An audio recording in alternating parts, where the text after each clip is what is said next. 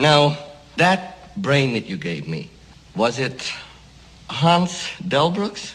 No. Ah, good.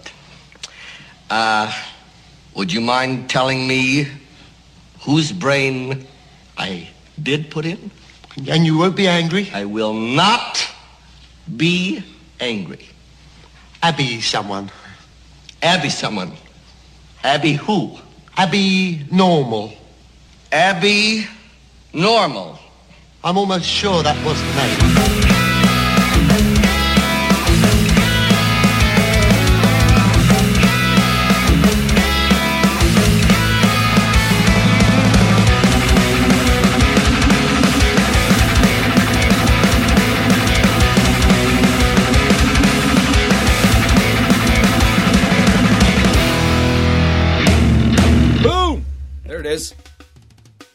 We out here doing it real style. Did okay? We just had an entire conversation about emo rap, and I guess kind of to an extent rap in general.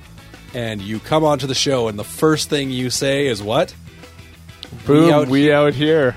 Do, but then finish the sentence. Boom, we out here doing it. I think you said I don't know.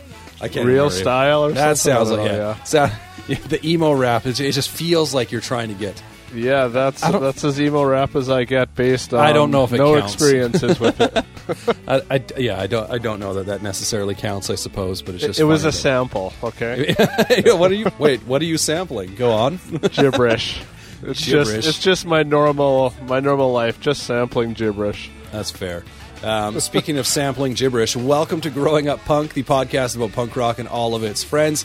Uh, I am David. That guy's Aaron. Say hello, Aaron. Hey guys. Hey, Thanks guys. for checking us out. There you go. Assuming the gender of our listeners again. Although, Uh, if, you, if you look at the sorry. stats, no, no. Hi, If you look at the stats, that's very Yeah. that's very accurate.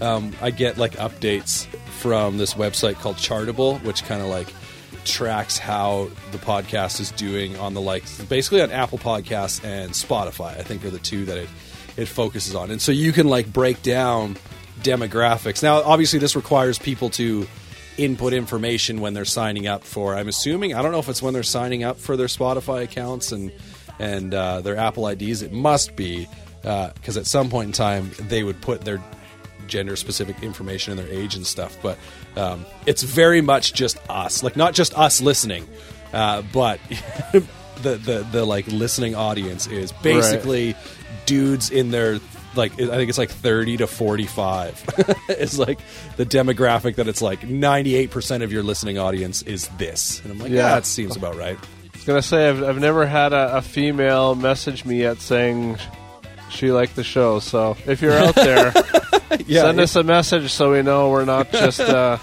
yeah Aaron, Aaron's talking doing to it, everyone just like us.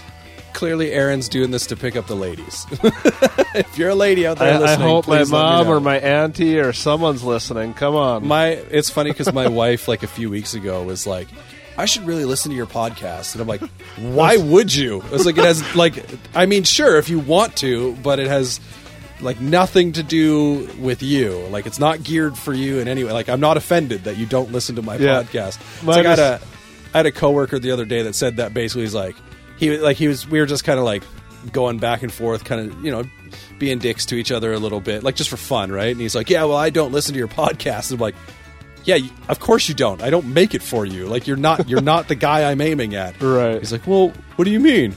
Because I mean we're similar in age and whatever. Like, do you tell me? Tell me, Mike. What is your favorite music? Is it is it punk rock or is it country music? Oh, I like country music. Well, there's a thing here. We're not talking about any of that. So, I mean, you can listen if you want, but you know, I'm not offended if you don't because right. we we have a very specific audience that we that we aim at. But um, Yeah. that's cool. If you want to go ahead, you can follow us on uh, Twitter and Instagram at Growing Punk Pod. Uh, you can find our personal Twitters and Instagrams linked there as well. And we do now officially. It's I don't know how active I'll be on it. Uh, we do officially have a website now. I wish I could remember what the address was because I haven't purchased a domain name. Because I'm like, well, uh, yeah, I don't want to. I don't want to pay for a domain name if I just end up being like, well, that was fun for two weeks, so um, you can find it in the links in our in, in all Yeah, of our there we s- go. all of my social media bios, all the show, show social media bios. It's there. It's basically a place to you can find all the podcasts there. There are um, some posts on there as well, like blog posts where it might be things that I'm just like, maybe I'll get Aaron to write eventually if he ever feels like it, but I'm not. I'm not sure how literate he is. The First, the first entry will be on emo rap. There you go. Yeah. Um, but I was going to say, yeah, like some of the posts that are on there, there's like supplemental sort of stuff to the episodes sometimes. Um, if, you know, I mention something or if you're like, what is that song that's playing? Like, uh, you know, there's things like that. What movie did that quote come from? You'll find that Yeah, there we information go. there. That's a good idea. Yeah. And then like I don't even know that sometimes. So yeah, well, so I mean, the the first kind of supplemental post for an episode is up there for our four year strong set your goals episode, uh, in which I, I list what the movies from, like the the clips are from, and that's kind of fun. I should say that, like, I know that's like one of the funnest things for me in producing the podcast is like finding movie clips and using them, and usually trying to tie them into the episode. Yeah. So I mean, if you can ever figure out what the connection is um, you win some kind of prize, or you could just cheat and go to the website and uh, and uh, find it there, I suppose. But uh, and then like sometimes alternate artwork and stuff because sometimes I get carried away. But yeah, Yeah, so go find go find that on our social medias. Um, yeah, we're here. So we didn't mention last week at the end of the episode. I just blew right by it what we were going to talk about. So you know by the title of the episode though who we're talking about because you're listening to it. Uh, we're going to talk about Goldfinger, um, a band that. Uh, has been around for a little while. So why don't you, real quick, Aaron? Because I think, if I remember, we were texting back and forth, and I think you kind of maybe suggested Goldfinger. I don't remember. It was like you brought it back around, so I don't remember who initially suggested it, but you brought it back around. So why don't you share a little bit about how you kind of got into Goldfinger when you first heard him, that sort of stuff? yeah, well, I think like we had there was a number so after we wrapped up the Easy Core, we were trying to kind of going back and forth on what we should do next, and you know, there's always so many different bands and subjects and stuff we could do, and so I was trying to think and.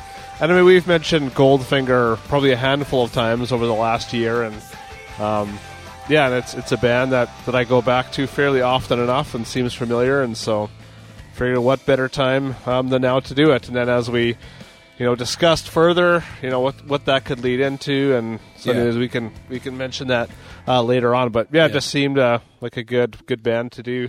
Um, yeah, they were a band that um, I missed the boat on. I.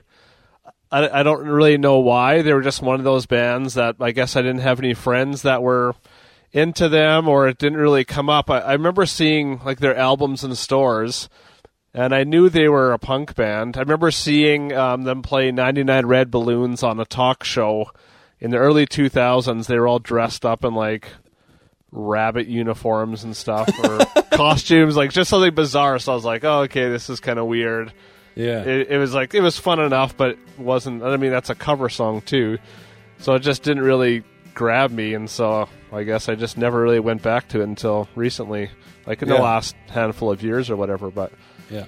So um, you you alluded to. I just wanted to touch on something real quick because you alluded to. You know, we kind of came up with um, something that we're going to go to next. Kind of launching from this, much like we did with New Found Glory in the Easy Core series.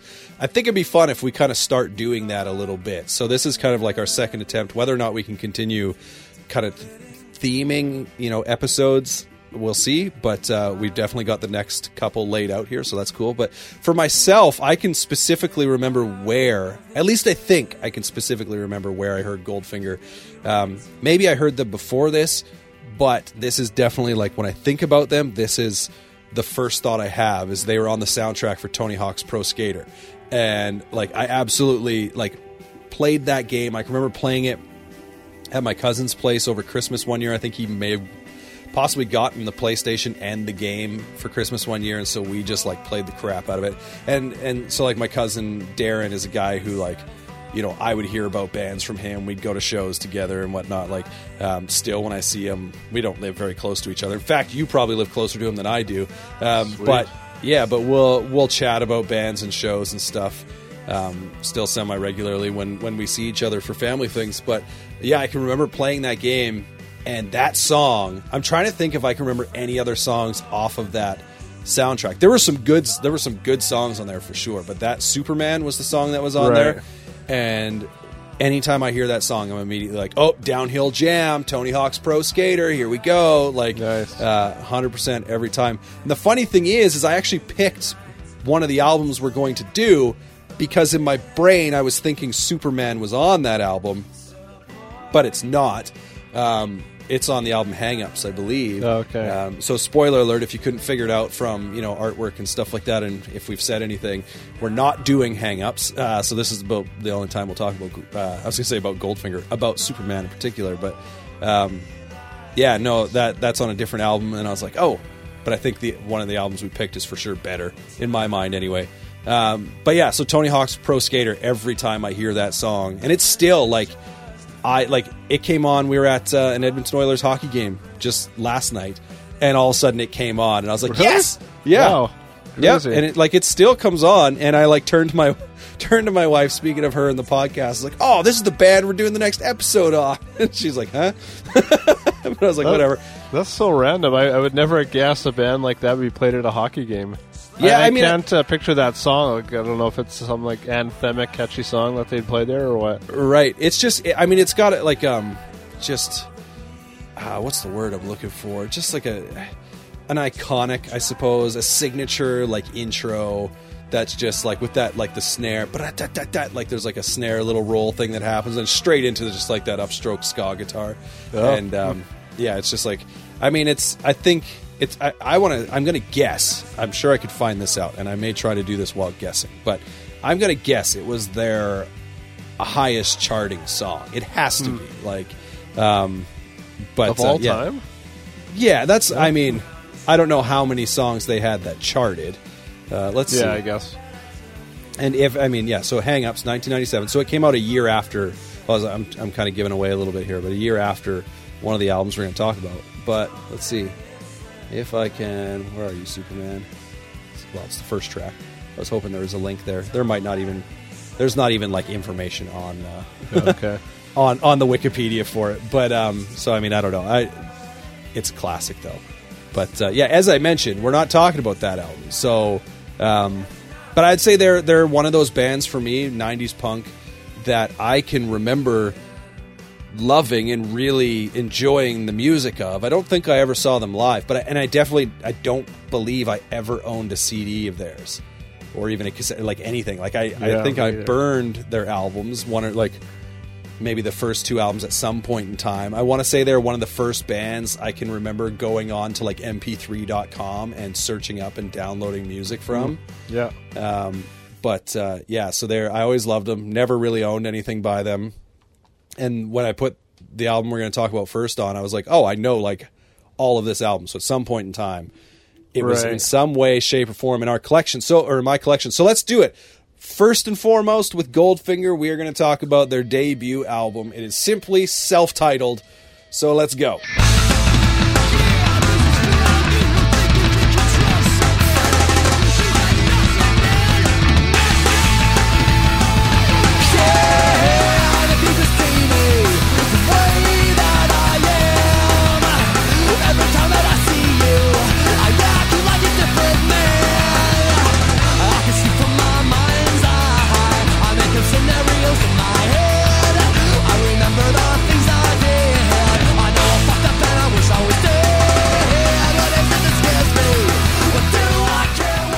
First, I got to ask you, what do you, what do you think of that drum sound? Let's let's see. First note: the snare stands out as hard to listen to. You know what it reminds me of? Every time I hear it, do you know what thunder sticks are? um, Like I don't know if that's a specific brand thing or if that's like actually like a, a is descriptive. that like where they've got like a bunch of little like raw, like it's kind of a softer? No, so so like thunder sticks are these things that I can remember getting them at like sporting events. They're like these inflatable like plastic tubes. Oh yeah, yeah. then yeah, you like right. bang them together. Yeah, yeah. And the whole yeah. So the snare drum reminds me of someone just banging those together. It's unbelievably Yeah. like I don't know if it's good or bad. Like you get used to it, you adjust to it. It's not like a snare sound that jumps out to me like you know the super like gated snare you'd hear from like 80s like hair metal sort of stuff where I'm just like that I can't listen to that that's terrible um, but but like this this snare, I'm like, okay, you kind of I do eventually adjust to it. Yeah, and it does. It, it fits the style enough, like with punk ska, like just that really tight. Like usually you know, they'll have like a smaller snare; it's not as deep because they Right. want that like higher pingy sound to it. But this one was, yeah, like you said, you get used to it, but it's always weird when you put an album on for the first time and something all of a sudden is like, whoa, what is that?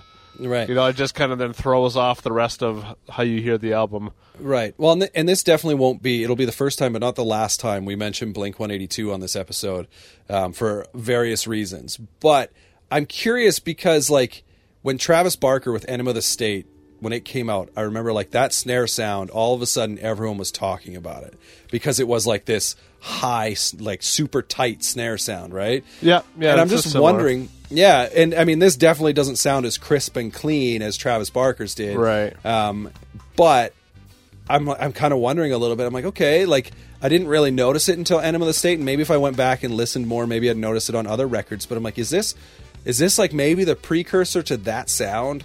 Of I mean, maybe as another band was doing it before, because I think it does come through maybe a little more, in, especially in like ska bands.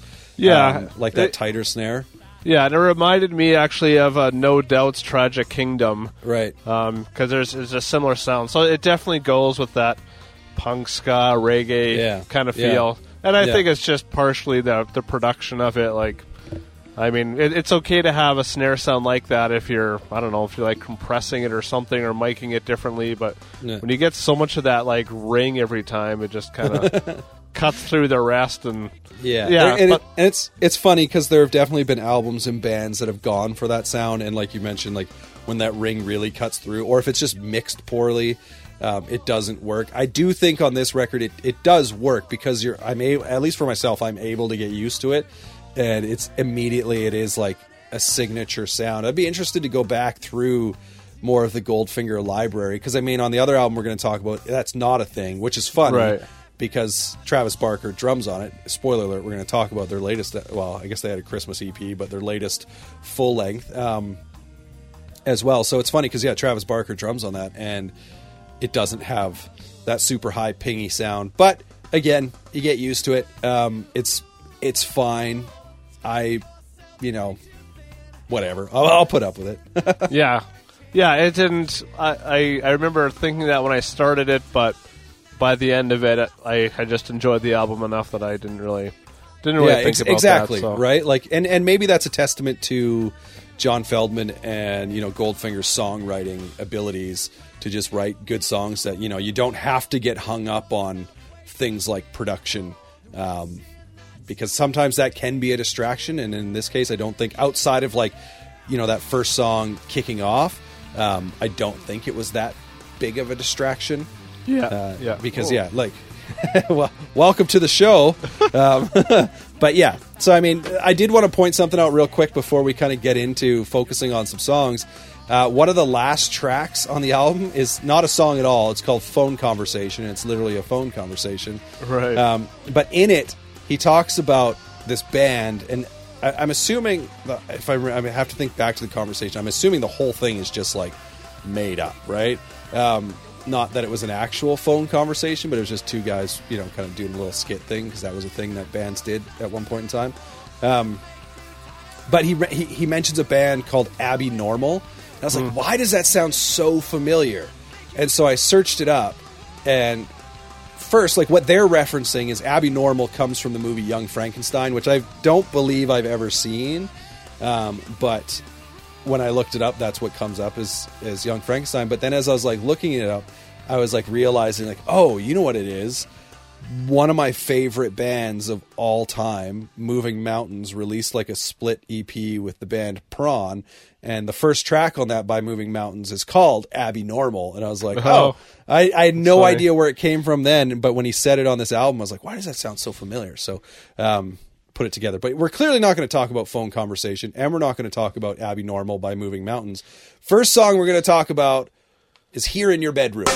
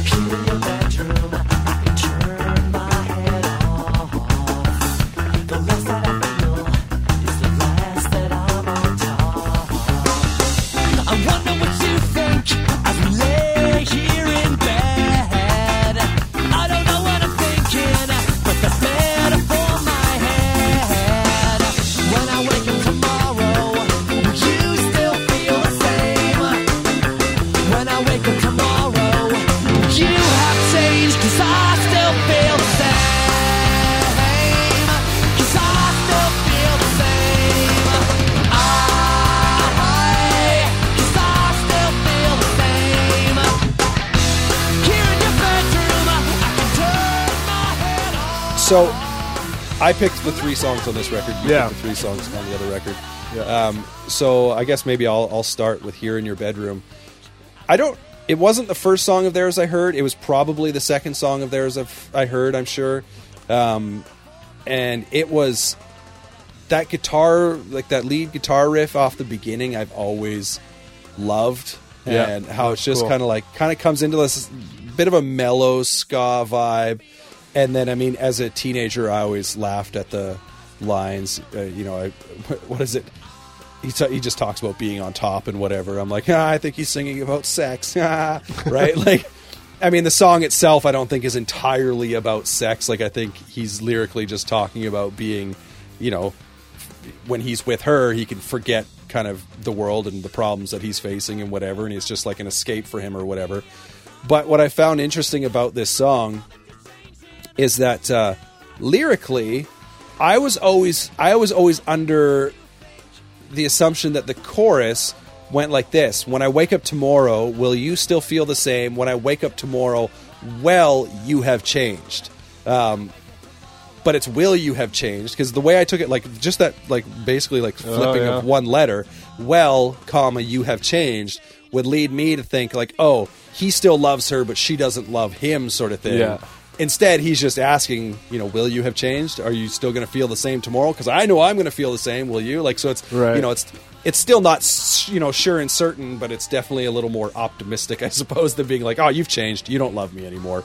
But here I am in your bedroom, still wanting to be here, sort of deal, right? But um, so, had you listened to this record before prepping for this episode?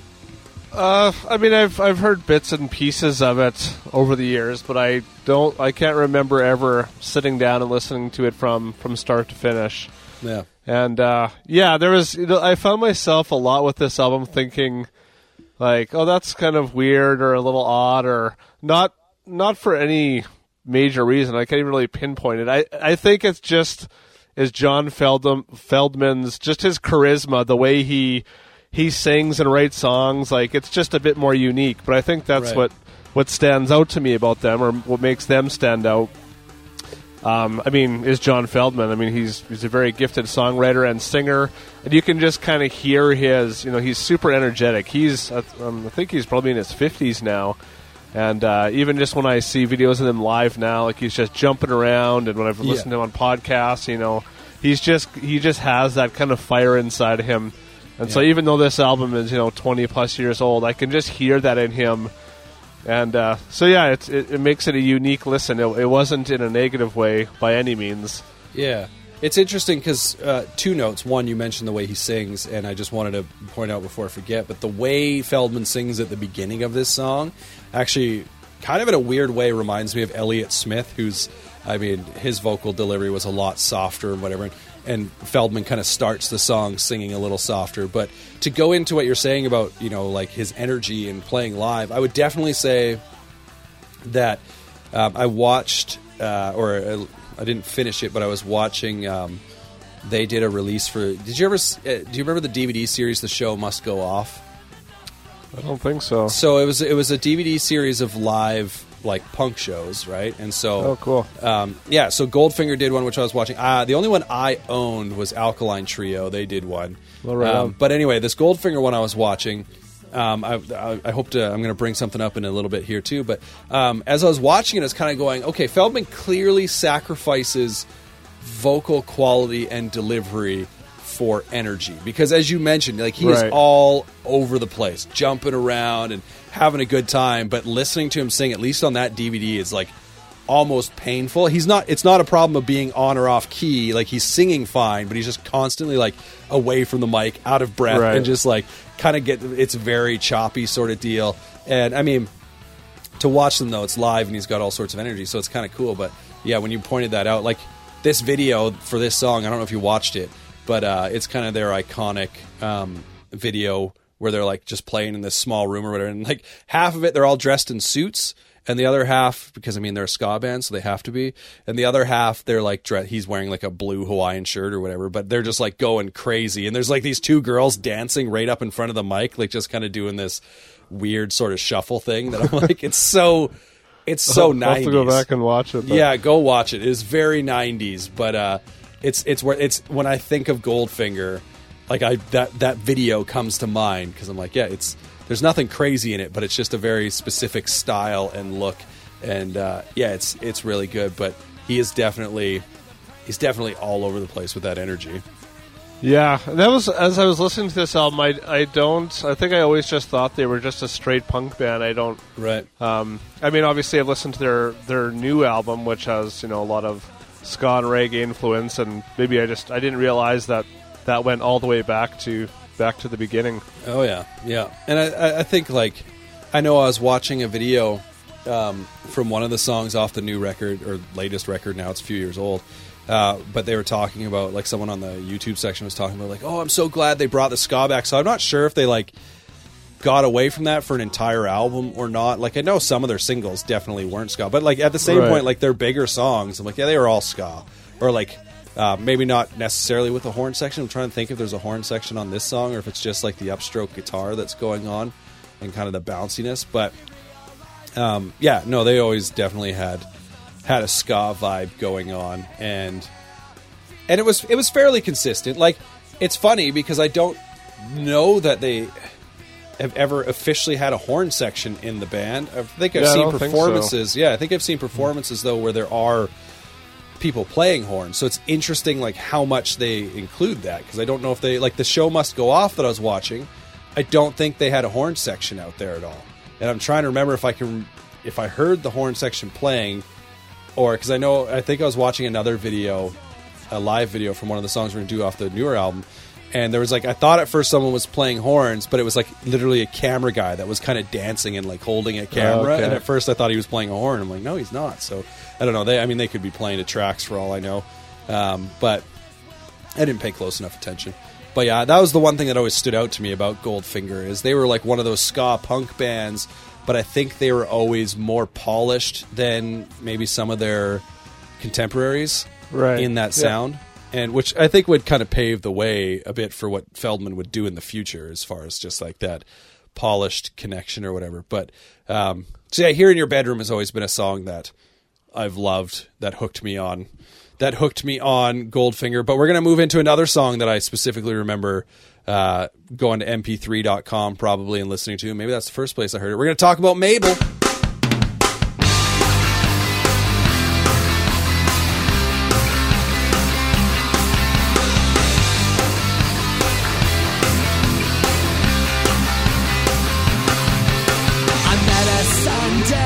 Was yesterday. The girl I knew from 1990. Her eyes are hazel, her name is Mabel. I kissed her once and now I'm able to walk the mile, crack a smile. She makes me wanna kiss all the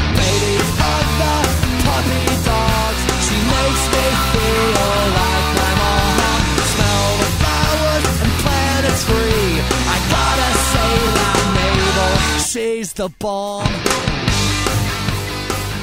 Um, It's, I mean, my first note is it's a classic '90s pop punk Yeah. song. Definitely.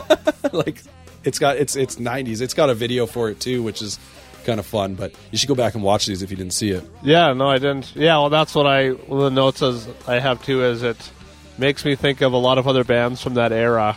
Which Yeah. I mean, which is a good thing. I I, I love that era. Yeah. And uh, yeah, especially with this song, I was listening. I was like, man, there's some parts in this that just remind me of another band, and I can't think specifically of what it is. And then it later came to me, the band Goaty Hook. And I don't know if it's just like uh, one of the guitar parts or even the guitar tone. It was just something. I was like, this is reminding me of a you know that whole era, but a specific band. And Goaty then it was eh? like, so I was like, oh, I wonder what. Yeah, so I, I, I don't know. I mean, those bands would have been around, you know, similar times. I don't know if it was Yeah. just a guitar sound or just something simple, but it just kind of got stuck in my head until I could think of the band, and I was like, Is okay, it maybe just like the kind of half cheesy lyrics that this song has? Well, yeah, I mean, Hook definitely that- had some cheesy lyrics, so maybe that's the connection. Yeah, that's that could definitely be part of it too. um, And I've like this song. I feel like, and maybe this isn't just a Goldfinger thing, but when I think about this kind of um, sort of composing idea, um, it reminds me of Goldfinger in just how a song starts one way and then like the back third of the song they all of a sudden just go double time and yeah. like kick it in because they do this on this song they do it on another song that we talk about on the newer record um, where yeah it just like it starts out doing one thing and then all of a sudden the back half like it just takes a turn or I don't even know Yeah, if it's back I like half back that. third or yeah oh I love it Yeah. and I also what I love about this song in particular when they do that is the the whole vibe of the song changes obviously sonically but lyrically as well because it happens in that i guess third verse or whatever um, when he starts talking about mabel going out with charlie like so all of a sudden Oh, she's yeah. like left him and so it like kind of takes a bit of an angrier angstier sound through that and then through the chorus where they change the lyrics from what they were in the first half of the song to kind of like a reworking but um, so they, yeah, because it originally goes, uh, she makes me want to kiss all the babies, hug the puppy dogs. She makes me feel. It says she makes me feel like a mom. I don't know what that line is supposed to mean. That's weird. I'm, I'm assuming he's like, you know, his he, he feels loved by his mom, and and or- co- like I'm not sure if he's like feeling like he's a mom. like that's weird. I think Yeah. it's like, oh, she loves me, she's taking care of me, sort of thing. That's the Oh, vibe I I, get. see, but yeah, um, and it says, "Smell the flowers and plant a tree." I got to say that Mabel, she's the bomb. Now, the funny thing is, is there any women named Mabel that aren't like in their 80s? Uh, that's my question. But Oh, she'd be in her 80s now. That's fair, maybe. but then the lyric changes from like "hug the babies and the puppy dogs" to "rabies got the puppy dogs," and now I really need my mom. I bought her flowers, so woe is me. It sucks. I still think Mabel, she's the bomb. So I just love how it like changes, and they use like you know obviously the rhyming scheme of saying the word babies. He changes it to rabies, and Nice. instead of hugging babies and puppy dogs, well now rabies got the dogs. So it's like yeah, it's, it's just like this interesting kind of like flipping of the switch. Of course, it's also. I mean, obviously those lyrics are cheesy. Um, yeah. I mean, it doesn't. The whole song was kind of cheesy because you know, there's. I, I mentioned earlier, wouldn't be the first time we mentioned Blink. I'm going to mention them again because there's that whole um, line with the whole like Charlie's package looking like a tube of cookie dough, like, and the and the drummer sings in like a high pitched voice. That looks like a tube of cookie dough, like sort of thing. It's like, Yeah. it's kind of it's just silly. And there's a whole sketch on there about you know like his breaths. Like it's not in that song. It might come right after or right before. But a whole like little skit thing about like his breath smelling. And he's like come on man. We've cuddled and like, he's just going on about trying to convince him to smell his breath and it's like it's Oh, very yeah. just That was a just weird part of reminds me of like the little skits on like dude ranch by blink 182 right Right. um, or they're like uh, Mark Tom and Travis show, like back and forth sort of thing that they do. But uh, yeah, it's just like it's so much fun. This song, like it comes on, I'm like, yep, I'm. I'm it's just going to put a smile on my face. Every yeah, time. for sure. Yeah, yeah. It's it's one of those songs that I would I would go back to on the album if you know if I wasn't going to listen to the whole thing, I would go back to some. That would definitely be one of them. Yeah, um, and yeah, no, I don't know. It's it's just I, I, I'm pretty sure it was one of those MP3.com songs that I like went in the early days of downloading MP3s and went and found, and it's lumped in there with like for me discovering like the Get Up Kids. Um, Goldfinger. There's just like a few bands that were like, Yeah, for I, sure. you know, maybe they weren't fully on, you know, they weren't like obviously like the Pennywises and the NOFX and you know like those bands that were just staples. Right. I think they're always for me they're always kind of a little bit on the outside of being like they were definitely well accepted. I think as far as like you know, you didn't have people going like, "Oh man, Goldfinger's not punk." At least I I don't recall ever hearing that where you'd hear that about you know, "Oh, Blink's not punk." Or, Right, You know, yeah, yeah. And and I'm not here to argue that, but it was just like one of those bands where I feel like you know when I think about the kids in my high school who listened to punk, who were like the gatekeepers or whatever, I think they were okay with them. Maybe because they would overlook the poppiness because of the ska sort of thing. Like ska's just happy and bouncy anyway. Yeah, yeah. right? So. But, Well, I just yeah, I don't I don't remember people talking about them at all for for good or bad. So maybe it's just because I was from a small town and I I was from a small town. I was one of the ones that that knew probably more bands than most. So I guess if I didn't know them, then others didn't. So So how actually this brings a question that has nothing to do with Goldfinger, but how big was how big when you were growing up? How big was Dauphin, Manitoba? uh, it was like eight or nine thousand people. So it was bigger than the town that I grew up in, and I was still connected. What is your problem? Well, I mean, yeah, I didn't have I guess what- I how- had internet, and it was. I mean, yeah, I don't know. How far I- were you from Winnipeg? Would that be the closest? Yeah, city? well, it's the same. It was three and a half to Winnipeg or three and a half to Regina. So Yeah, okay, so that's that's a big thing. I was in a town of about five thousand people when I was growing up, but we were like twenty five minutes from Calgary. So like I went to like I went to shows in the Calgary scene. Like when I was in high school, I'd go to you know like local punk shows and whatever. Um, yeah, yeah, we Calgary. We would go into into Regina. I don't think we ever Yeah. went to Winnipeg. yeah, Um, yeah, like we came and saw like bands like Good Riddance and Face to Face. yeah. Um, yeah, maybe it was just like I don't remember ever seeing Goldfinger like coming Yeah. around. I just didn't see their name. I didn't play video games, so I wouldn't have seen it on Tony Hawk. I don't know. I, I'm sure it was around, that I did hear it. I probably just didn't know what it was. And what kind of life did you lead? No internet, no video games, no Goldfinger. I played music, That's fair. Um, and uh, I don't know, Watch music videos on VHS. that's Yeah, fair. I'm sure. Like there, there was internet. Like I remember, like one of my best friends in high school. Like I'd go over at his place, and uh, and he had internet, but he was just always kind of chatting. I don't remember like Right. downloading music being a thing. It was still Yeah. CDs.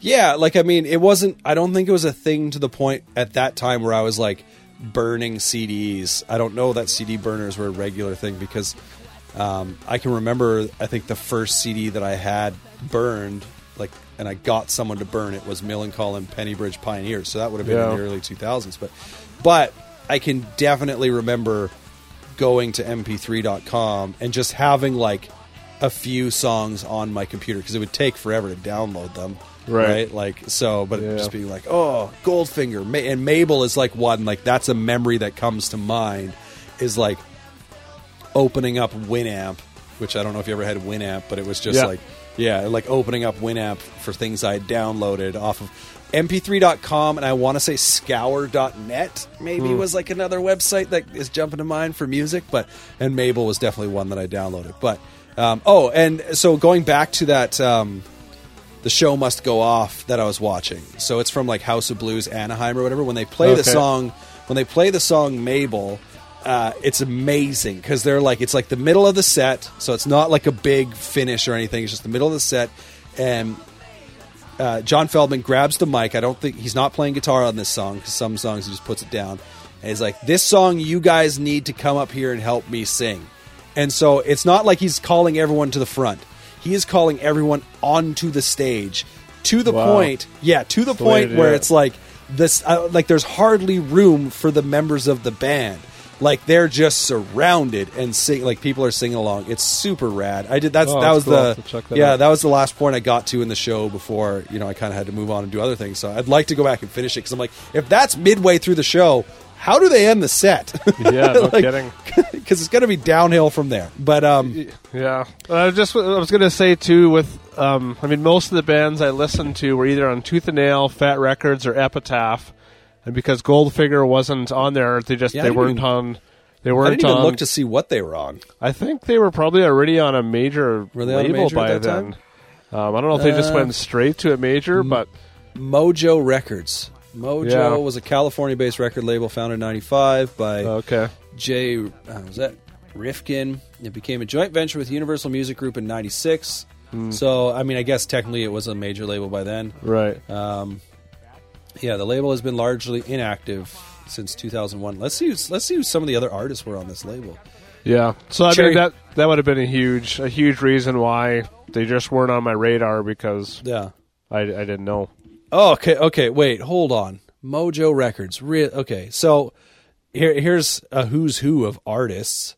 Um, I wish it, it doesn't list some of the albums, so maybe they were on. But Cherry Poppin' Daddies, uh, they were on there, which fits. Do you remember them? They're like a swing band. What was it called? The Cherry Poppin' Daddies. They wore like pinched. I Uh, think. Did they do Zoot Suit Riot? I think Zoot Suit Riot. Yeah, I I remember that song. Yeah. Yeah, I can't remember. Also listed on here is Limp Bizkit, but it doesn't list any of their albums, so I don't know if it was just like a s- early, early on or something. You're right. Uh, Real Big Fish, and then that's that's that's it. Well, there's other artists, but those are the only ones I know. It's just funny that it's like Goldfinger, Real Big Fish, and like Limp Bizkit is in there. Go, Yeah. figure. But um, it is funny you're that I I just like that your reason for not knowing who they were was because they were on a major label. that Well, they had yeah, I wouldn't much have- better distribution. I wouldn't right, but I wouldn't have. Again, that wouldn't have been on my radar. I would never Right. have thought of picking up an album that Yeah. wasn't on a label I knew. Like I just, Yeah. I wouldn't have even considered that. That's funny. Yeah, because I'm trying to like. I mean, I definitely like along those lines. I definitely looked up labels, but I don't think I ever like bought things specifically because of the label. Like, I think maybe you know. It was probably a lot of the bands, like you mentioned, like Tooth and Nail would have been one because, like, just going into Christian bookstores, it's like if you had no idea who the artist was, uh, and you saw Tooth and Nail on the back, you Yeah, might have sure. somewhat of an idea. And whether you just straight up bought it or you went to one of the listening stations and kind of gave it a listen. But like going in and buying like Fat Wreck and, and Epitaph and stuff like that, I'm wondering if I would have like just been like, oh, this has Fat Wreck on the back, I'll buy it or whatever. Um, I was just more of a guy. I would go to the section because I don't know about the music store you went to, but I can remember going to music and they'd have like a punk section, right? And I would just like go through, and if it, if I wasn't looking for something particular, there were a number of times where I grabbed something based off of the album artwork. Yeah. and Yeah, sometimes sure. that sometimes that failed you. Sometimes it, it introduced you to great things, but um, yeah, and I will say I do remember seeing this artwork. Um, I, I don't know what year it would have been, but I can distinctly remember seeing it. And then I probably turned it over and was like, "Oh, I don't know the label, or I don't really know this band," and so I'll just kind of leave it. If nobody else talks about it, then I'm assuming it's no good. But Yeah, yeah, that's fair. Um, so let's move on to, I guess, the last song that we're going to focus on from Goldfinger's self-titled album. It's "Nothing to Prove."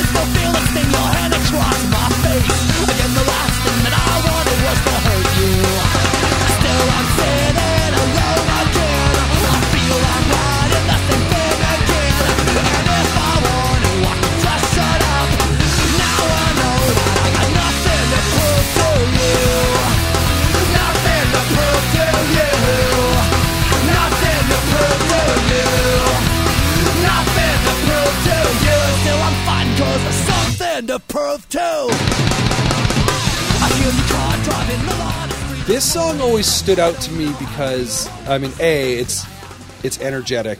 Um, Yeah.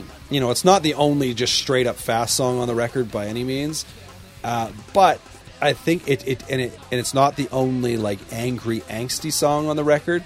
But it's an interesting kind of comparison to the other two songs that we just talked about, because I think it's also a song lyrically dealing with a relationship and you know like while here in your bedroom seems like everything's kind of new and fresh and fun and fine um, mabel obviously has and, who knows maybe this is all about the same girl i don't know but mabel obviously starts good and then has the turn right like as mabel goes out with charlie and then that relationship is clearly over Yeah. but but this song it I mean, a his voice is a little rougher. Like he's definitely singing different from those other songs. Um, and I think like with those other songs being they're they're kind of approached a little lighter in the lyrical content, whereas Yeah. this one definitely hits a little harder. I think. Um, and the best Yeah. I can get out of it, it's a, it's about a relationship where Feldmann, you know, maybe feels like he's not you know he's an unintentional screw up sort of thing keeps letting this girl down but at the same point and he's he's kind of feeling I don't know if he's feeling self-loathing like i don't have to prove anything to you but at the same point i, I actually want to prove myself to you. Like it's it's this whole thing. Right. and the whole last verse kind of throws me off a little bit where someone's drunk. I think she's drunk and she slapped him and i don't know what's happening in this song. And then like when she comes Yeah, home drunk at three in the morning he's like oh well here we are back in bed again because i'm dumb right? Like i don't it's Yeah. it's an it sounds like a rocky relationship. Yeah, well, what's the, on a, on a different note? This song not only does the title um, have a similar title or the same as an H two O song, but the intro of the song reminded me of H two O as well, or vice versa, as this came Right. out before H two O.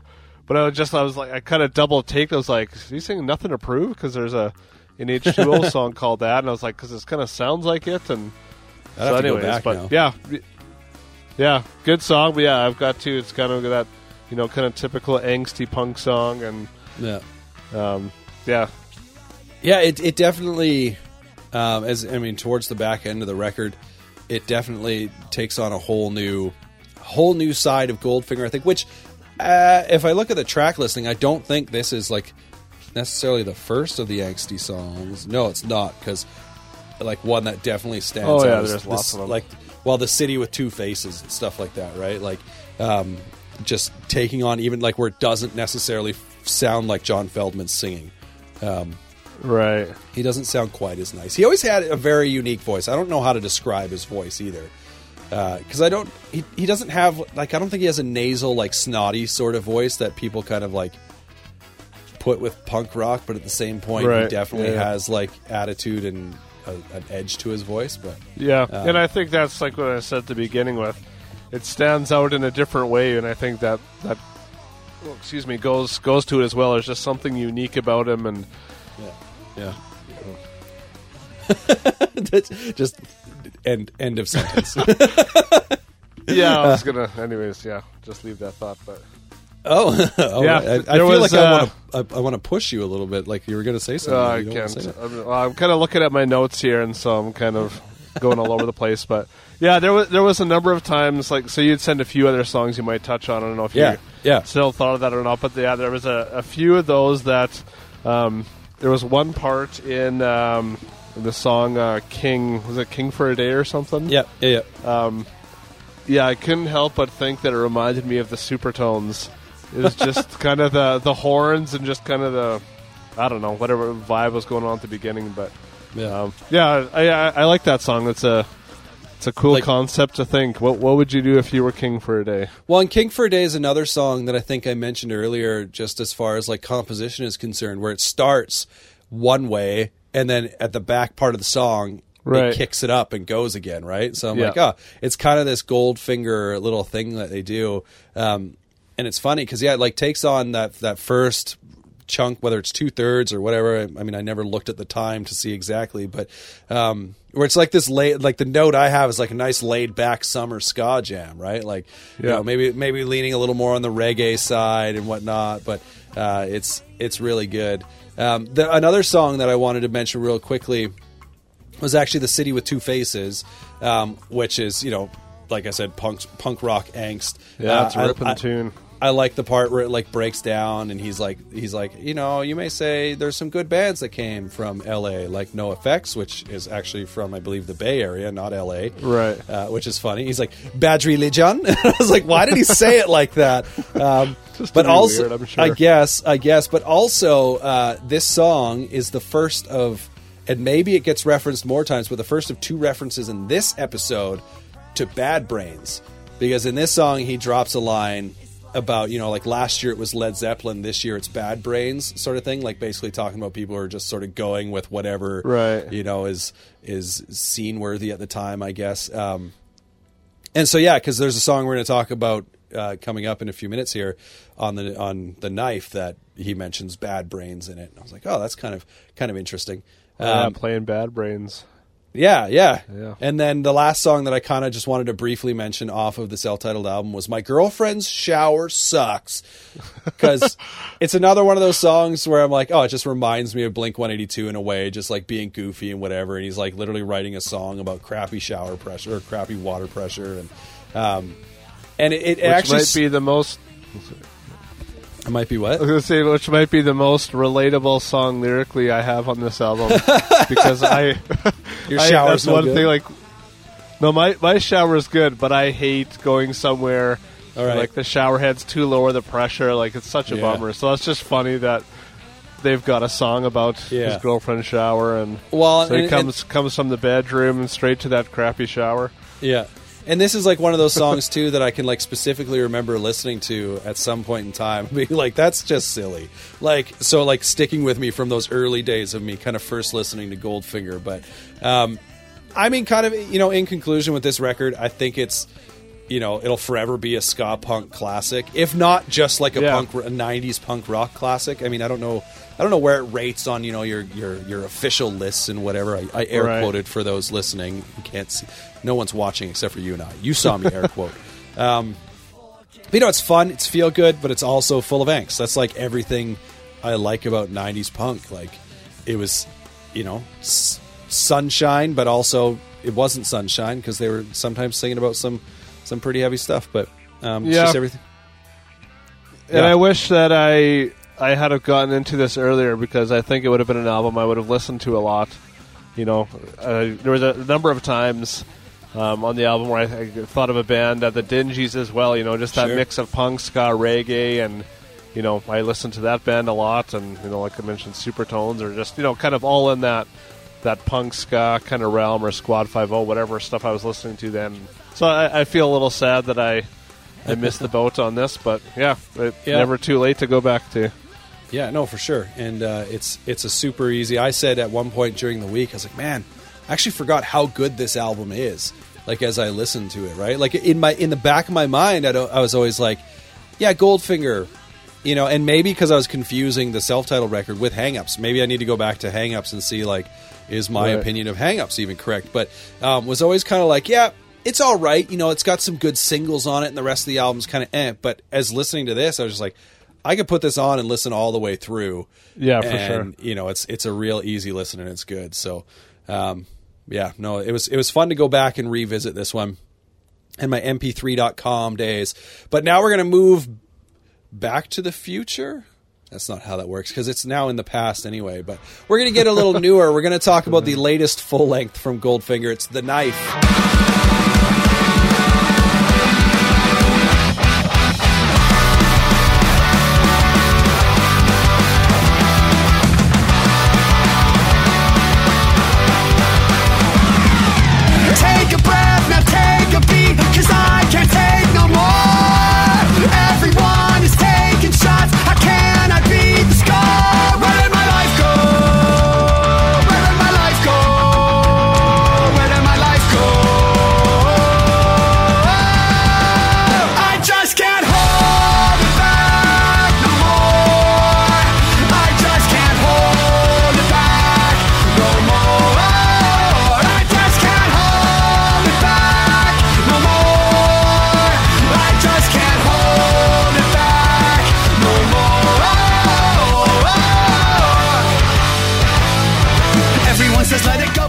Okay, so we, we decided it'd be kind of fun to do something where we looked at a band's first record, or at least, like, I mean, this was their first full length, but I mean, to lay out, I guess one of their.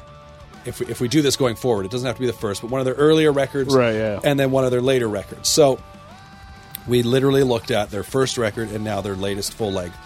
And this album gets a lot of flack, a ton of flack for just sounding and being considered as, you know, it's like, oh, it's cast offs from Blink 182's California. And California got a lot of flack. so this album, I think, out of the gate, probably got some not like unjustified. I would say it's unjustified Yeah. criticism or just like because I think there are definitely points on this album where yes, I'm like okay, I can see what people are saying. This sounds like it could be on Blink 182's California, and a lot of that was what like the flack that Blink 182 got for California was due to John Feldmann having his hand in writing so many things and like Yeah, you know a lot of the the woes and the na na na like just like overdoing things. And those show up on this record too so i can see it. And obviously production wise it sounds the same. Like Yeah. if you if you swap out you could have swapped out i think what they should have just done blink 182 back when they decided to replace tom should have just done what clearly they wanted to do and asked john feldmann to join the band. Yeah, that maybe crazy. i wonder if that would have been better. Like i mean we're not going to go down a road of blink 182 here too far because eventually we will do an episode on them. But um with like Matt Skiba joining the band. I remember like that original hype, like, okay, Blink's back, you know, they got that energy Yeah. uh, that Tom seemed to suck out of the band. And then like now I'm just like, Matt just seems like he doesn't have the energy for the most part, right? He's just kind of Yeah. gotten into that. interesting. Yeah. And like, what if, what if John Feldmann had joined Blink? Uh, Yeah. you know, Well, I think I, I mean I don't know if he could. he could keep up with that kind of touring that they do. Nor, I mean, Yeah, I have the time to do it because you know producing is his job. And but that Right. yeah, it's definitely uh, that would be a pretty uh, sweet match for sure. Yeah, like and when I hear this record, it just kind of makes me think. Like, I mean, I think I'm I'm I'm I don't know if I'm in the majority or minority with this, but like I enjoy Nine more than California. Obviously, Nine Yeah. is further. Like California felt like Blink trying to be Blink of old, whereas Nine feels anyway. Um, so I don't know. You know, if they would have just kept going down that road or what, but eh, we're not going to talk about it. We're, we're here to talk about the knife. That was just like a, a comparison out of the gate that I know Yeah, a Yeah. lot of people made, which is also fair because obviously Feldmann worked with Blink, and also like Travis Barker is in the band at this point, at least Exactly, on the album. Because at this point, Goldfinger is a super group. like Yeah. it's unbelievable. Because like yeah, so Travis Barker playing drums. I don't know that he regularly like when they play shows now. I don't think he plays. yeah. It's like typically somebody else. yeah, well, in the video for Million Miles, is that what it like? Whatever the opening track. Yeah, yeah. It's not Travis in the video. I don't know Yeah. who it is. Some guy playing drums, but um, yeah. So Travis is in the band. Obviously, Mike Herrera of MXPX is on bass. Yep. And backing vocals, and in that Million Miles video, there's a line where he clearly like lip syncs, like sings it. But It's Right. not. It's not him on the yeah, I'm recording. not like, sure "That's if he so uh, weird." yeah did the recording to He it or did not, do the recording. That's the Oh, funny okay. thing is he is on the recording, so I don't know what the deal is there. Uh, and then Philip Sneed, who used to play bass in Story of the Year, Yeah. plays guitar in in uh, in Goldfinger now. So it's literally just like grabbing bands from the late '90s, early 2000s that you know kind of struck big and said, "Hey, you want to come be in a ska punk band with me?" Yeah. So, yeah, to a few of those things you said, I mean, you know, you got to give credit to, you know, so both Blink and Goldfinger, they came up around the same time. So just in that comparison of the album sound like Blink, like they're similar all around. Like, yes, Goldfinger had the the ska and reggae stuff, but you know, they're also coming from the same world. You know, John worked with them writing, you know, so his writing is going to come off in the Goldfinger and. So Yeah. I don't know.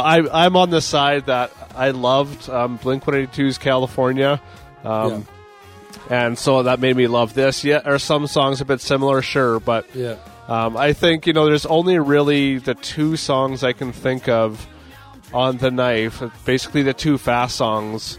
That's like okay, this one these sound like Blink. Otherwise, to Yeah. me, the rest of the album has enough of its own sound that you know you, you can say that with so many bands of Yeah. various eras. Like all these it's like well, yeah, they're in similar worlds or influenced by similar things. Well, and obviously, like the ska heavy songs aren't going to sound like Blink. Yeah. right? like it's just not not going to sound like them. Um, but I think, yeah, I, I think the thing that really stands out though in that, and then we can maybe try and move on from the comparisons, is that I don't know that John Feldmann writes like Mark Hoppus, right? And so Yeah. like that writing influence really and some of it felt like it was like things that he was just trying to emphasize that Blink did, right? Like you talk about the na na nas and the haze and whatever, like just those almost like more vocalizing things that really kind of popped up everywhere and still really do, like even on nine. But it was like that. I think his song, he was such a part of the songwriting on California that it's, yeah, it's hard for it not to sound like it on this. And then again, I'm, I don't know where, uh, if they were both recorded in the same studio sort of thing, but him producing and I'm Yeah, assuming. I don't, I don't know if he engineered, did he engineer, but, but anyway, like the guitar tones sound identical is what I'm getting at. The drums sound Yeah. the same. Like Yeah. they sound like albums that are meant to go together, um, which is fine. Again, like I didn't hate California. I I enjoyed it. I like I said, I just like nine more, but even then, I'm, I'm not huge on nine, right? But um, so let's get into though. Uh, so we can stop maybe making the comparisons. Let's get into the Yeah, first yeah. track that you picked, which is "Get What I Need."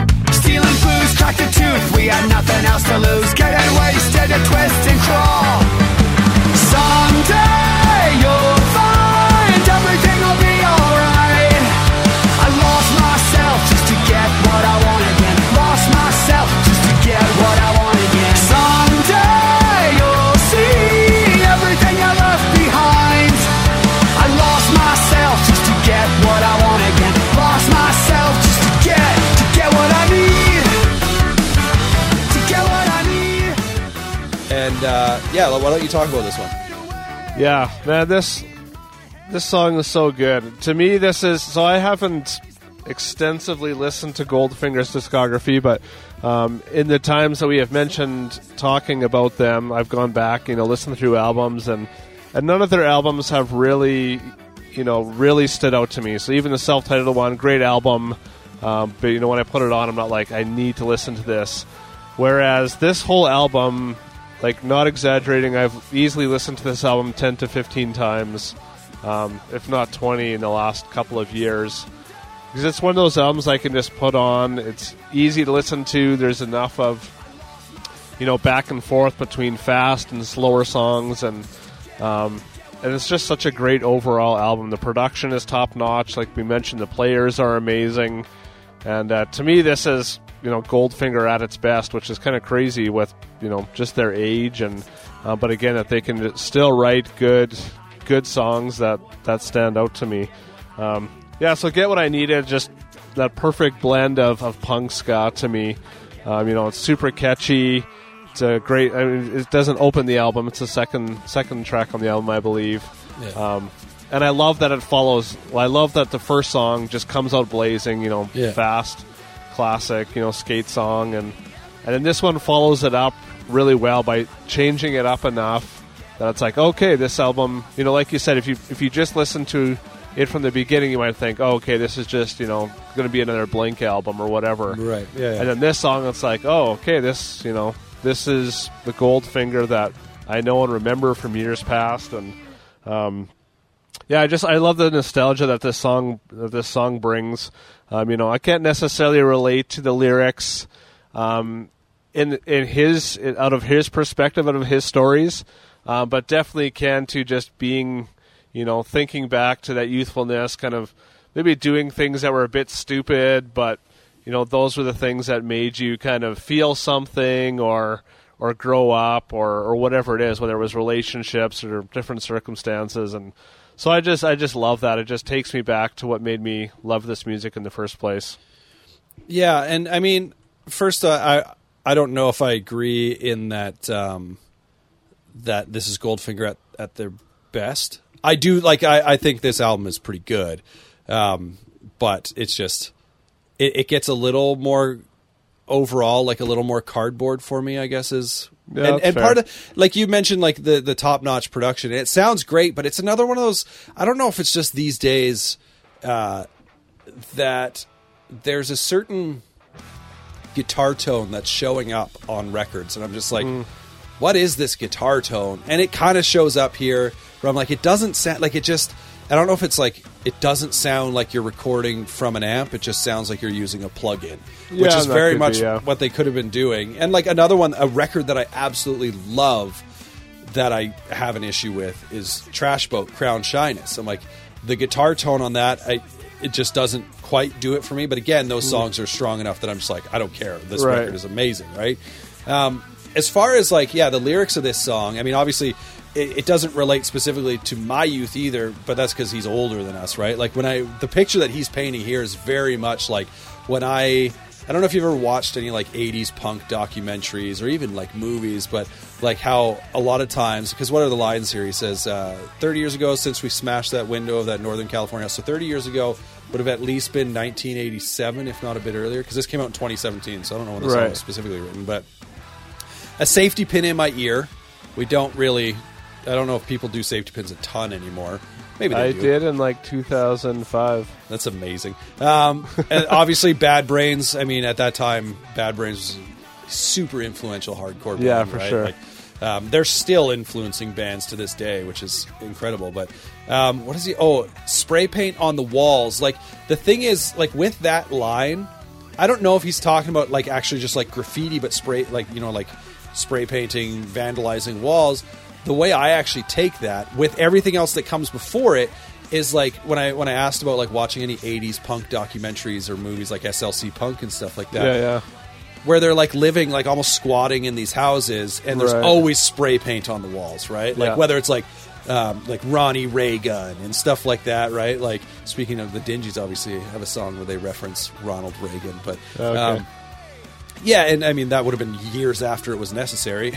I don't know why the Dingees did it, but um, but anyway, uh, so like I get that picture in this, and I which is what I love about the first verse of this song, and just this song as a whole, like the kind of vibe I get from it is I don't know. I, I feel like I could be wrong with this, um, but I feel like it's a little bit like Feldmann talking about how you know maybe he abandoned his roots and his values Mm. to get where he is today, which is something he always wanted even back then. And I say that because like Feldmann is obviously he's worked with even like pop stars, right? Like he's Yeah. written for like Ashlee Simpson and you know just like some some pretty big pop stars of their time and 5 seconds of summer and stuff like that, right?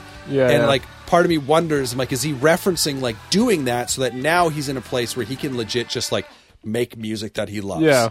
Right? Yeah, and it's a cool contrast, right? The stories Yeah. of of what was going on when he was, you know, first getting into music, and now, you know, yeah, like you said, he, he's able to do what he wants. Yeah.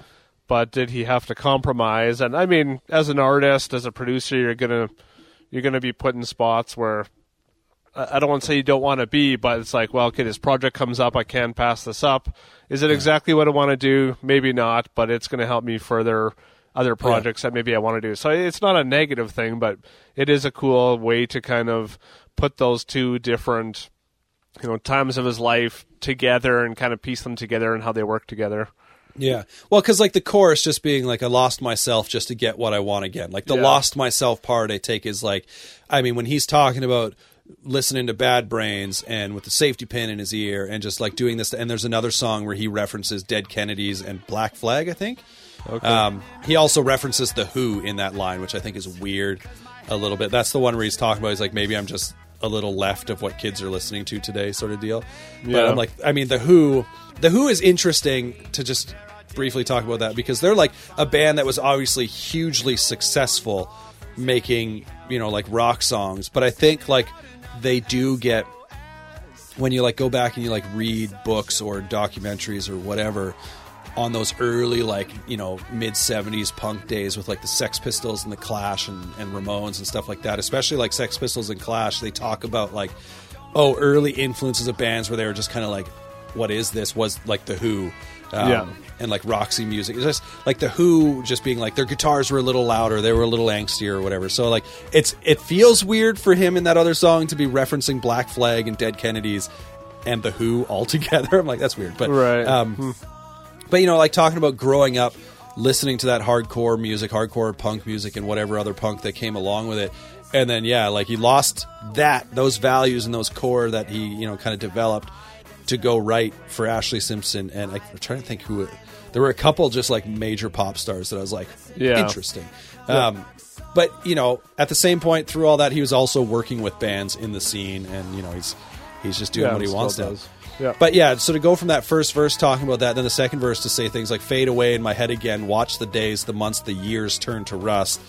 Uh, skies are gray, will I be okay? Watch the memories I made turn to dust. Like he's like moving on from those things Right.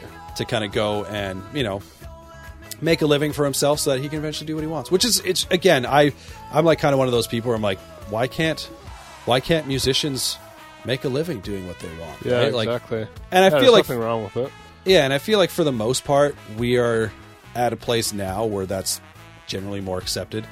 Um, that like, yeah, why not? Why can't an artist make money? I don't, you know, they they may be a punk rock band, but they can go make some money. That's fine, right? Like, I don't know, or or maybe I'm just not as connected to like that DIY underground punk sort of thing anymore, where that's still like a staple core value.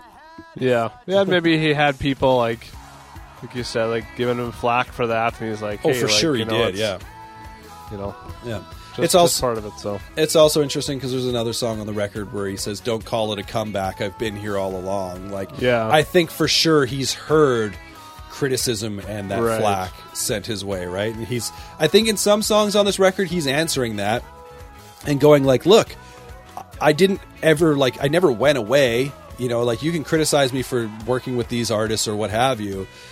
This is still who I am. You know, even if it looks a little bit different."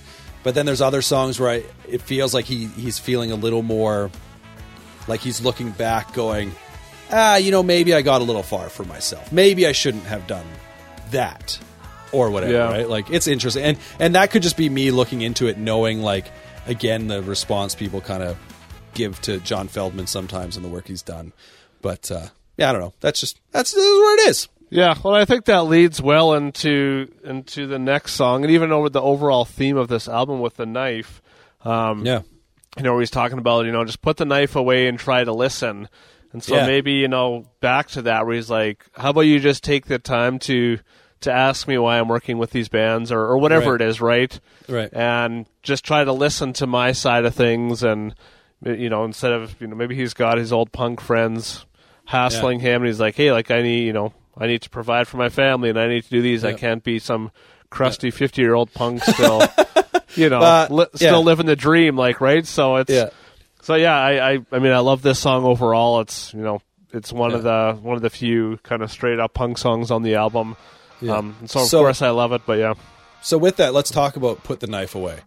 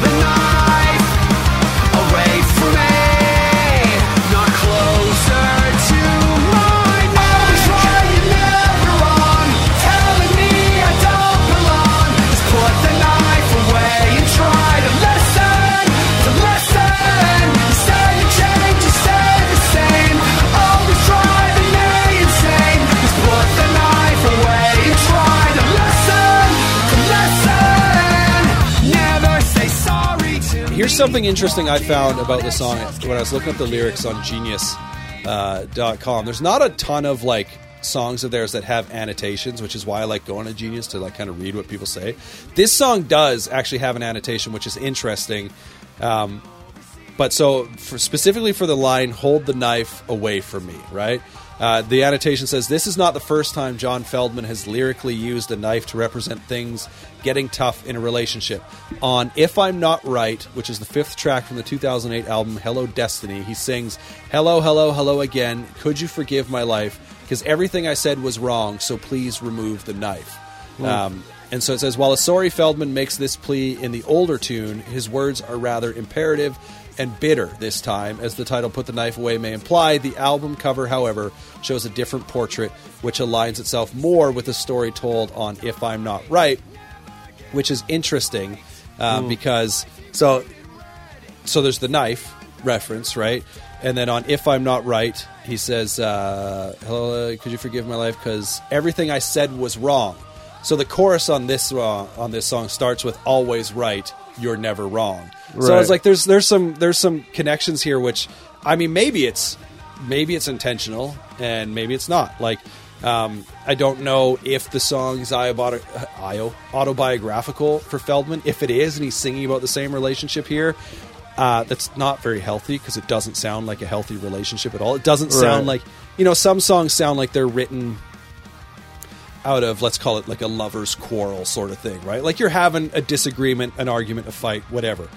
But your foundations are still underlying and they're still, you know, the relationship is still strong. This just sounds like potentially an abusive relationship. like not physically necessarily, but uh, I'm not saying the knife is an actual thing.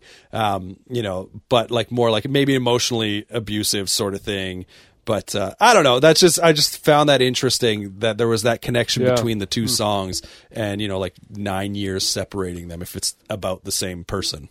right. Yeah, but I I like the symbolism, you know, of a knife. Whether it's you know, like you said, listen instead of cutting somebody down, take an opportunity to listen. Yeah. It, it to me, it's a really intriguing like title for a record. Just the knife. Just That's the what it's called, yeah. right? Yeah. Yep. and uh, yeah, but yeah, like you said, the the cover art doesn't necessarily portray um, the same thing. So Yeah, well, because he's, I mean, he, the, the, the, the, the apparently boy skeleton is holding flowers and the girl skeleton is holding the knife behind her back. But look at all sweet and innocent, right? Like, Yeah. um, yeah. I mean, it is it is interesting because also like with that chorus where he's like put the knife away and or like that line put the knife away and listen. It sounds like he's pleading, right? Like again, not that the knife is a literal knife, right? Like Right. I don't think he's singing about a time someone actually holding a knife to him, but but just like the way he repeats listen and listen listen like he's just always like listen just listen you know don't, Yeah. don't do this just listen to me let me explain or whatever the case may be right but um but yeah it, it's it's i think this song is kind of like the formula for a punk rock sing-along if we want to talk about composition and writing like how the verses are fast and then the chorus just kind of like cuts to halftime Right. And it's like all right Yeah. here we are you know like everyone sing along um, you know, if it, if it was a smaller show, everyone's you know, like crowding the stage and their their hands, their fingers are in the air, pointing, whatever, singing along, right? Like it's it's just I think written for that. And uh, another thing, I love how the first two verses are basically pretty much the same, but the third verse, the guitar riff comes in. It almost sounds more like a bridge, and maybe you could call it a bridge versus instead of it being a verse. I just know like if I'm like referencing Genius, they label it as verse three, but like the Okay. guitar riff changes. Yeah, I'm I like, love oh, that this one." sounds cool. Yeah, yeah, Yeah. I really get behind it. The opening guitar riff reminds me of something that could be on an MXPX album actually, because it's pretty s- like just pretty simple and melodic. And uh, Oh, yeah, for sure. Yeah, I don't know. I don't know how much Mike Herrera has, you know, involvement in the writing process versus like whatever bass lines he's playing and maybe harmonies he's singing. Right. Um, I don't know if he's playing any guitar riffs in in any of these things, like as they're writing songs or not. But um, yeah, no, it's it's a, it's a, it is a pretty great song. Yeah, yeah, and that uh, that riff and that bridge or verse, whatever. Yeah, at times it reminded me of, of Tom DeLonge's kind of, you know, just that kind of twangy. Yeah. of- it's not like a not a solo necessarily, but No, no, no. Because as we've discussed over text messages, solos suck. No, yeah, I, I Um, don't know. I don't know what you. I guess just like a lead line or something. yeah, yeah. Like it's, and it I, it feels if I'm thinking about it because I didn't necessarily get the Tom DeLonge vibe from it, like I do some other songs, like I've brought up obviously with "Set Your Goals" and then "Truck Stop Blues" by New Found Glory and Yeah. stuff like that. Um, and maybe it sounds a little more angular and harsh than like Tom would write because Tom, I mean, Tom often described his guitar riffs as like nursery rhyme riffs, right? Like they're Yeah. they're simple, they're sweet almost, where it's like yeah, they're gonna get stuck in your head because they're you know. Whereas this definitely felt a yeah, little more, a bit more. Yeah, yeah, but but again, I, I could get what you're saying with like kind of it's not a chunky riff, it's more definitely just kind of as you kind of twangy as you kind of said it. yeah. I, I don't. I don't. I don't know. how got that to, uh, country twang, that Southern yeah, no. California country Not that twang. it just like when you're kind of on one of the higher strings doing Yeah, uh, yeah.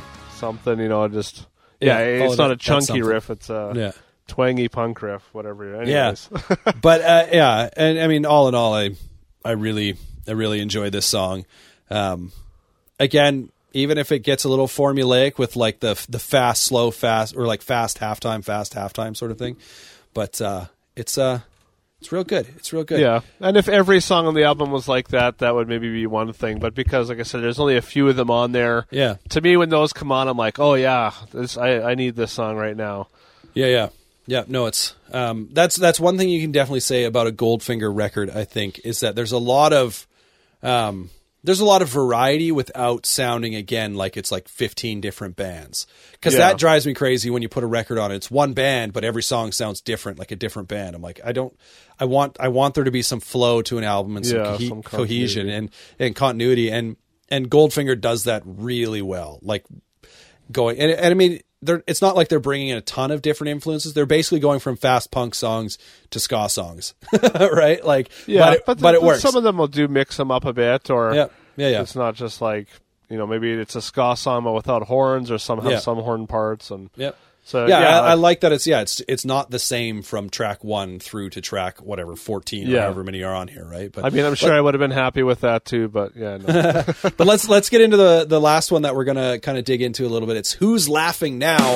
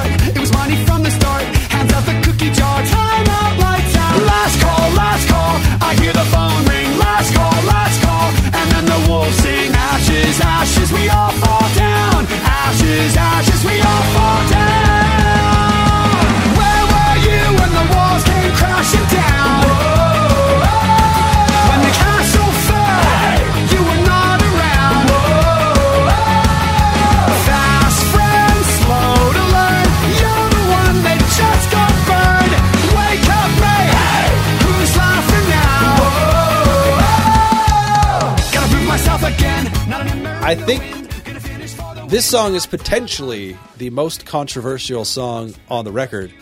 Potentially, um, I don't know if you how much you looked into this song, but this song was uh, well, it's co-written by a guy by the name of Luke Hemmings, and I was Huh. like, who is Luke Hemmings? Luke Hemmings is in Five Seconds of Summer. So Oh. a, a band Oh, that that's kind too of bad. I don't like this song anymore. let's say a band that kind of like obviously whether you think it's deserved i mean they they're, they're essentially a boy band that takes their main influences from pop punk songs right like Yeah. um, and which is which i've never really listened to them outside of maybe hearing songs out in the world sort of thing right. so I, I can't really say much about Five Seconds of Summer. I know that was like one of the big things that people would uh, would crap on Feldmann for was like, oh, you wrote for bands like Five Seconds of Summer and blah blah blah. And it's like, well, whatever, you know, like let them do their thing. Um, lyrically, I think it's interesting because I kind of get the vibe from this song that Feldmann is answering his critics uh, who have maybe called him out for working with pop acts in the past.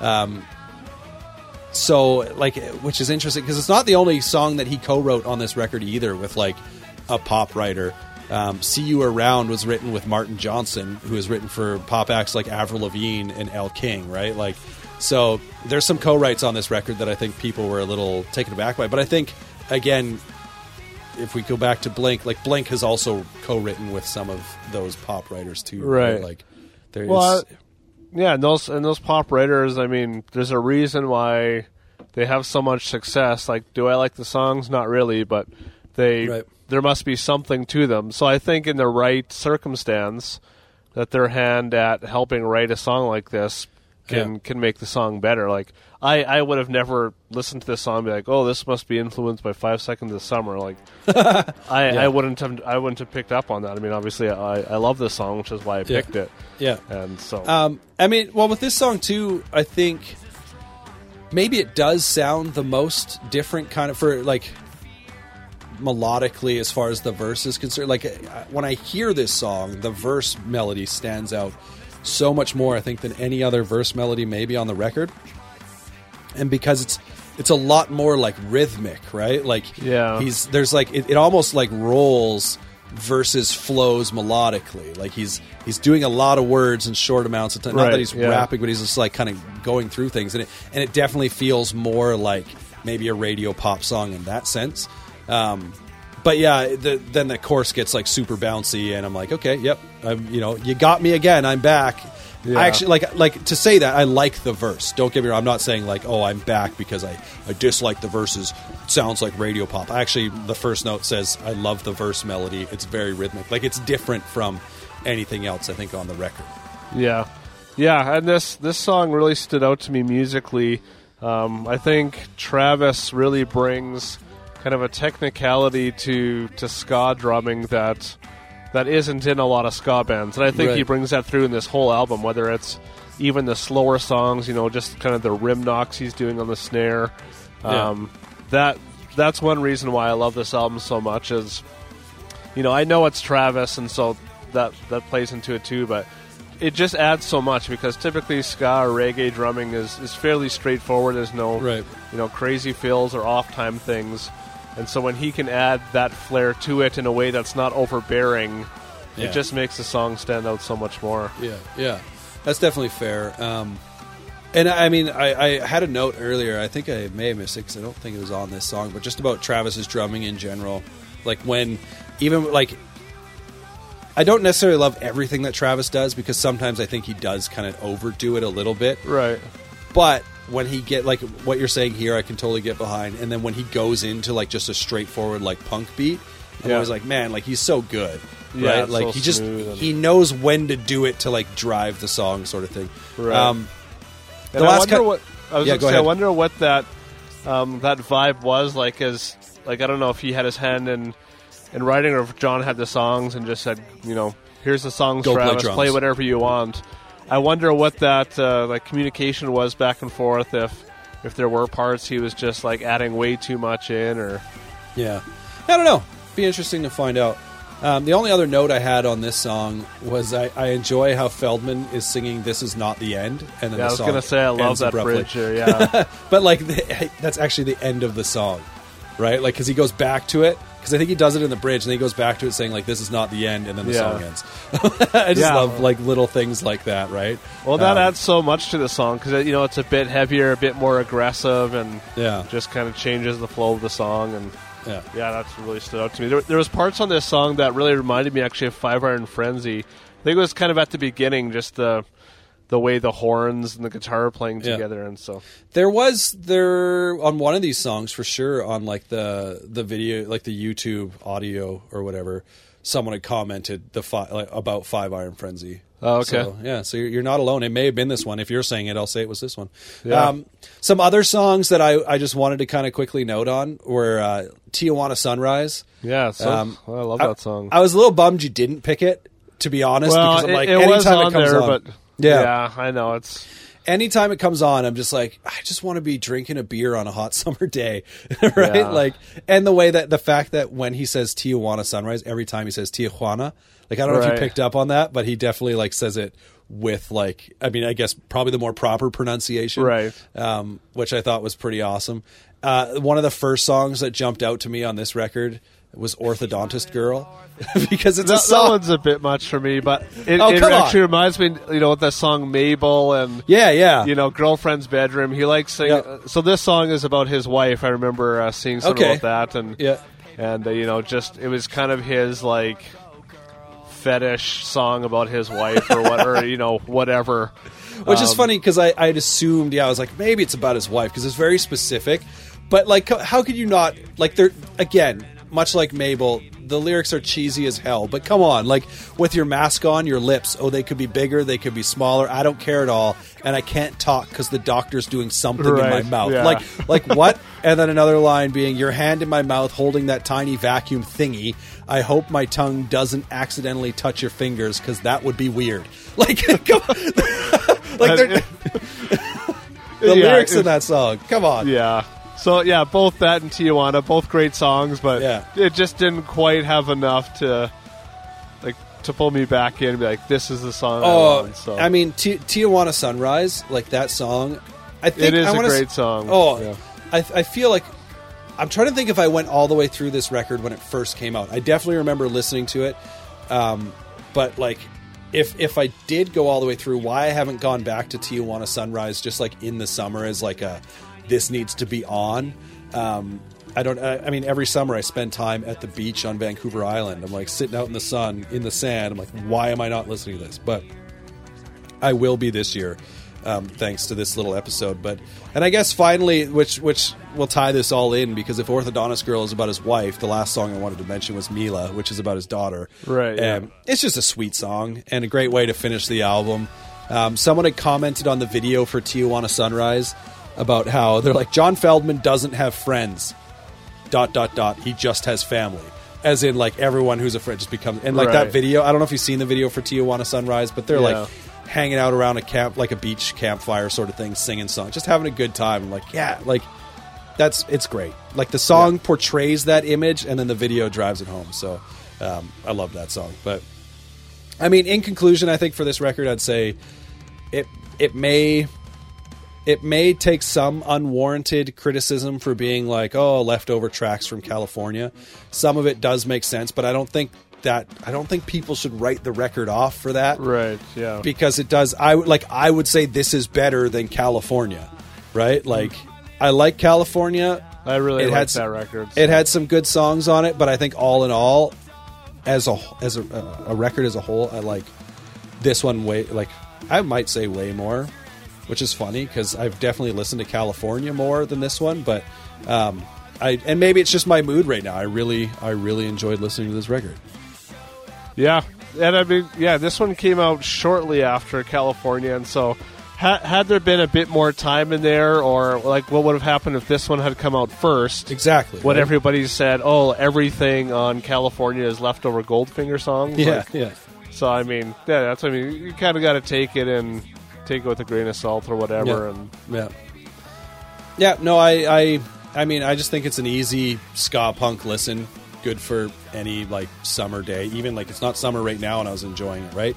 Yeah. Um, but I guess that'll bring us to as we kind of get into closing this episode. If you had to pick, I think I probably know your answer, but if you had to pick between the knife or self-titled Goldfinger, which are you going with? That if you could only listen to one of these records ever, like no other Goldfinger, you had to get rid of the rest. Which one are you going with? Yeah. To keep? So, me and my wife were in California last, or no, this was already this is for anniversary in 2010.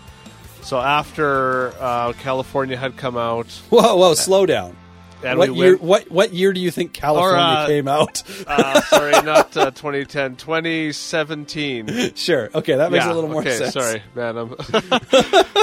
And uh, so we were down there. The weather was. This was in the spring or our spring. It was in April, and it was just way nicer there than expected. Anyways, this was an album that I'd only put a few albums on my phone to listen to, so I didn't have to use data. Whatever. Right. And we listened to this album, you know, driving. So we flew into San Francisco and then drove around a bit to a few different cities. And we listened to this album, and just listening to this album while driving in California, just on vacation without the kids. The weather was way nicer than we thought. It just felt like a dream. Right. it was And, uh, perfect. So this album, I, I got to go with. Um, so sorry, you said between the Blink and the Goldfinger album. no, no, no, no. Between no, sorry, the, the knife and okay. between self-titled Goldfinger. Oh man, I'm. You're it's earlier than normal. What the heck is wrong with you? Like we've had time so so where you live there's no time change. So I've now officially caught up on time and so we're recording a whole hour earlier for you and you are a mess. Yeah, sorry. Th- to be fair, I was researching grants all day, so my brain is a bit fried. But um, sorry, I thought you said the Blink album. Sorry, No. I mean we've been forget talking forget that whole rant. So yes, I, I Wait, do like so, that Blink One on. Eighty Two album, but Pause. So that whole thing was about Blink 182's California. whole Oh. okay. Wipe that out. No, has nothing to do with this. The knife or self-titled gold. However, because the knife reminds me a lot of that album in ways. Yeah, I, Yeah. I'm definitely going with the knife. I mean, I've Yeah, I've listened to that album so many times. Um, yeah, I've got way Uh, more memories. Maybe I maybe I did have that album on that trip too. I don't know. Maybe it's all just blurring together. That is a long, convoluted, backwards way to say that you picked the knife. I think I'm gonna. Yeah, I'm. I'm also gonna go. No, I'm not also gonna go. What am I saying? Uh, I'm going with self-titled, um, purely because yeah, say like I I have more memories tied to self-titled than I do to to this record. But um, this this record is a pleasure to listen to. Like I yeah, it, I, I'm not going to say it annoys me that because people can like whatever they want, but um, I can put myself in the same category as other people and saying like initially I kind of wrote it off as like California sound-alikes, but I didn't go oh that means it sucks or anything like that. I just kind of went yeah okay that's fine it is what it is. Right. So to go back and listen to it, I definitely um, fully en- enjoyed it. But uh, yeah, so I almost want to go back. I was thinking about our episode last week when we picked between Four Year Strong and Set Your Goals, and I went with Set Your Goals. I'm reversing my decision. It has to be Four Years. Like the more I listened to Four Year Strong versus, I was like, no, no, it's got to be Four Years Strong. So I've reversed my decision from last episode.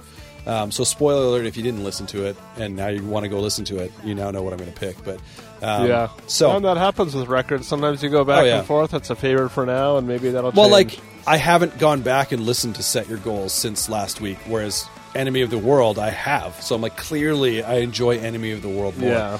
Um, so, anyways, let's. And I think I did kind of say that, and I talked myself out of it. But anyway, let's talk about what's up next because we, Yeah. as as mentioned, we kind of planned a series of episodes, much like what we did with New Found Glory into Easy Core.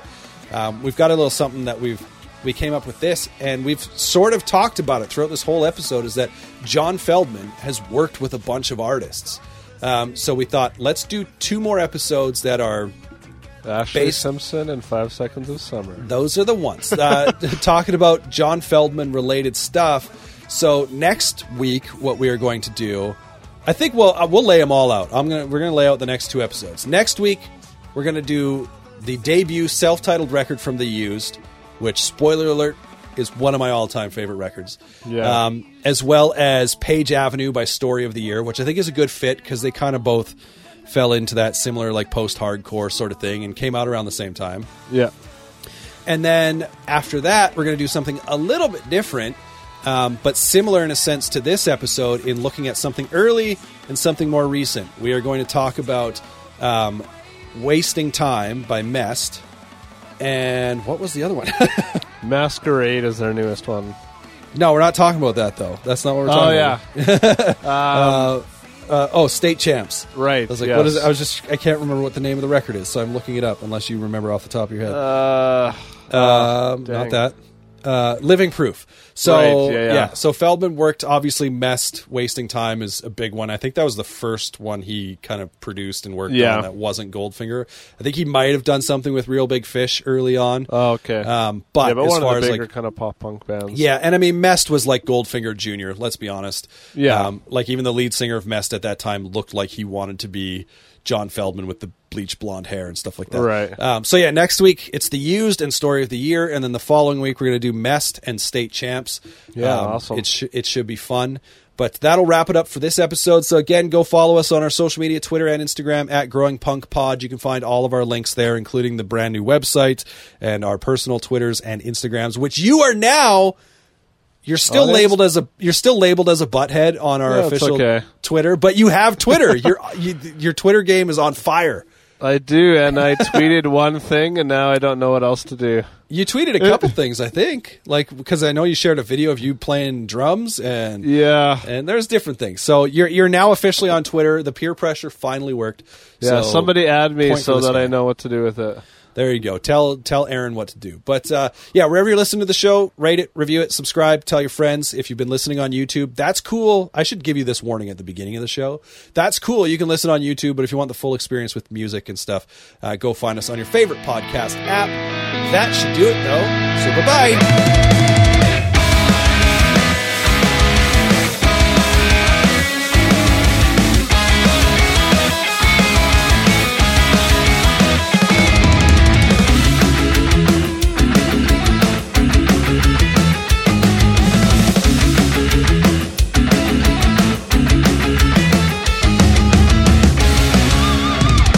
Saying that I put an abnormal brain into a seven and a half foot long, 54 inch wide gorilla?